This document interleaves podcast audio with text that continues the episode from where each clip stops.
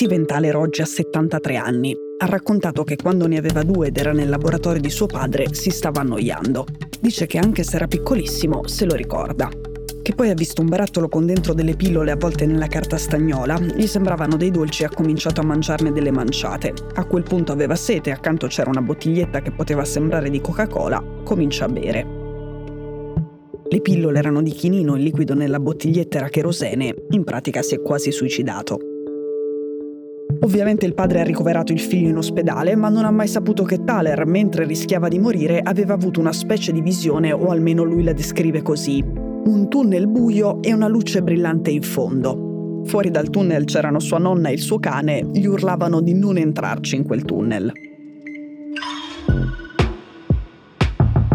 Molti anni dopo Thaler si ricorderà di quell'immagine, clinicamente uno shock dovuto alla sua situazione di quasi morte. Secondo lui quel trauma precoce ha interrotto i suoi schemi di pensiero normali e lo ha aiutato a immaginare cose strane, nuove. All'epoca lui si occupava di reti neurali, di macchine, di intelligenze artificiali. Le reti neurali sono una forma di intelligenza artificiale che insegna ai computer a elaborare i dati in un modo che si ispira al cervello umano. Thaler aveva creato una sua macchina e aveva deciso di applicare a lei quello che aveva provato lui quando era quasi morto cioè aveva tentato di annichilire i neuroni dell'intelligenza artificiale spegnendone alcune delle funzioni. I risultati sono stati sorprendenti.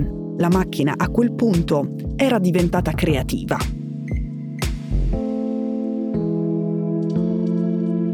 Tale oggi ha una sua intelligenza artificiale, si chiama Dabus. Lui non dice che Dabus è come una persona, dice che noi siamo delle macchine, semplicemente, per ora, leggermente più evolute.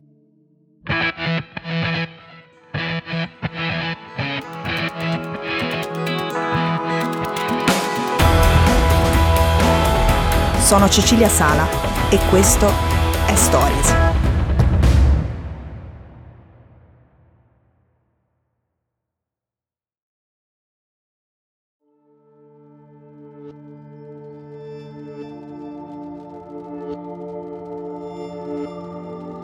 Nel 1995 Thaler fonda una sua azienda, la chiama Motori di Immaginazione e mette in piedi un'intelligenza artificiale che chiama Creativity Machine. È composta da due reti neurali. Per spiegarla nel modo più semplice, la prima rete neurale fornisce degli input per fare in modo che gli output della macchina siano creativi, quindi non si limita a sfamarla di dati, ma provoca anche delle perturbazioni, degli shock che imitano quello che è capitato a Thaler quando aveva due anni. La seconda fase corregge la prima, in pratica verifica quanto l'output sia effettivamente creativo e originale, oppure se la risposta sia banalmente modellata sui dati appena inseriti.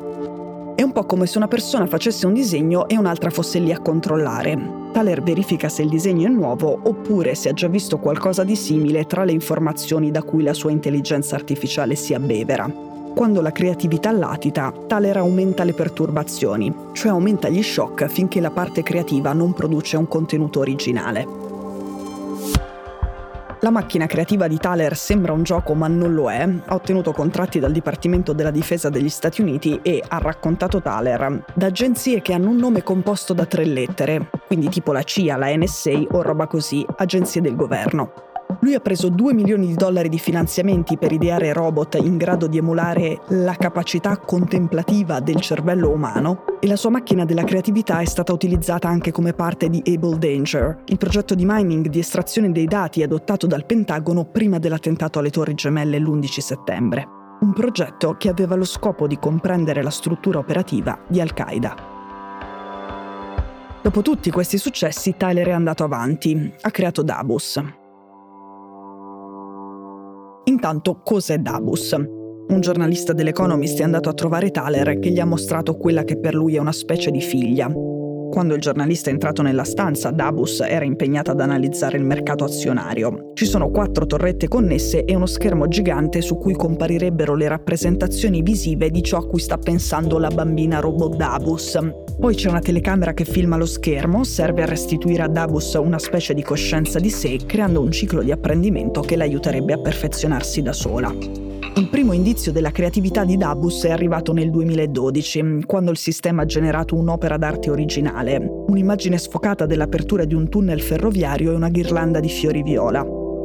Dabus ha intitolato la sua opera così, un recente ingresso in paradiso. È un quadro a cui Thaler è affezionato perché gli ricorda la sua epifania infantile e gli conferma che tra lui e la macchina c'è un legame forte che ha passato a lei quantomeno le sue ossessioni. Ora, questa presunta creatività della macchina per Thaler è diventata una cosa per cui iniziare una battaglia legale contemporaneamente in Gran Bretagna, in America, in Australia e nell'Unione Europea. Il suo obiettivo sono le leggi sul copyright che secondo lui vanno ribaltate perché al momento stabiliscono che solo gli esseri umani possano essere riconosciuti come inventori.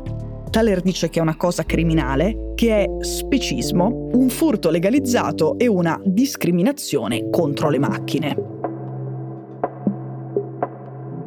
Forse vi ricordate di quella puntata in cui abbiamo parlato di quel dipendente di Google che chiacchierava ogni giorno con la macchina intelligente e che da un certo momento aveva avuto conversazioni tali per cui si era convinto che fosse senziente. Una cosa che un po' tutti gli esperti del mondo avevano subito catalogato come bizzarra e poco scientifica, anche Google nel suo documento di risposta dopo aver licenziato il dipendente diceva che quella cosa lì è impossibile.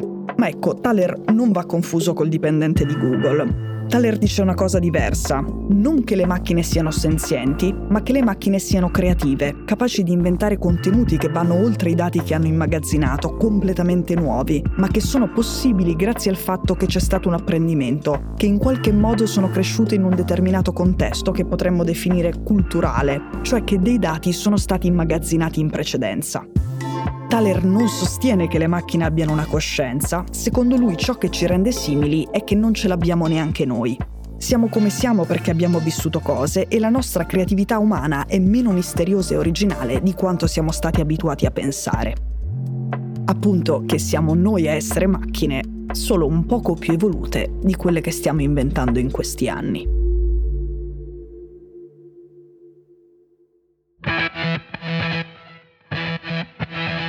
Stories è un podcast di Cora News prodotto da Cora Media. È scritto da Cecilia Sala.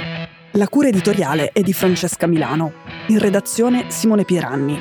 La sigla e la supervisione del suono e della musica sono di Luca Micheli. La post-produzione e il montaggio sono di Daniele Marinello. La producer è Monica De Benedictis. Le fonti dei contributi audio sono indicate nella sinossi.